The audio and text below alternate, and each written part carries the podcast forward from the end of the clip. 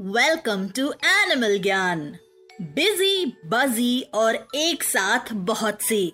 हम बात कर रहे हैं वर्ल्ड के इस one of the most hard working insects honey bees की। हनी बीज की फाइव स्पीशीज होती हैं, जिनमें से सबसे बड़ी एपिस डोरसाता लेबोरियोसा है, जिसका साइज़ थ्री सेंटीमीटर होता है।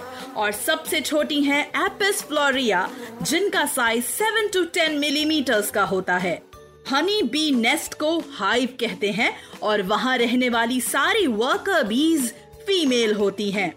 हनी बीज जब छोटी होती हैं, तब उन्हें हनी प्रोड्यूस करना नहीं आता, बल्कि हाइव की ओल्डर बीज उन्हें ये सिखाती हैं हनी बीज अपनी पूरी लाइफ फ्लावर्स के नेक्टर से हनी प्रोड्यूस करने में लगा देती हैं। एक हनी बी अपने पूरे लाइफ टाइम में बस one twelfth of a teaspoon honey he produce करती हैं।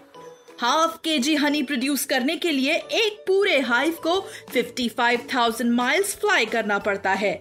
ये अपने विंग्स वन मिनट में अबाउट 11,000 टाइम्स फ्लैप करती हैं जिससे प्रोड्यूस होता है इनका फ़ेमस बजिंग साउंड एक दूसरे से कम्युनिकेट करने के लिए हनी बीज वॉबल डांस करती हैं, जिसका style species to species differ करता है।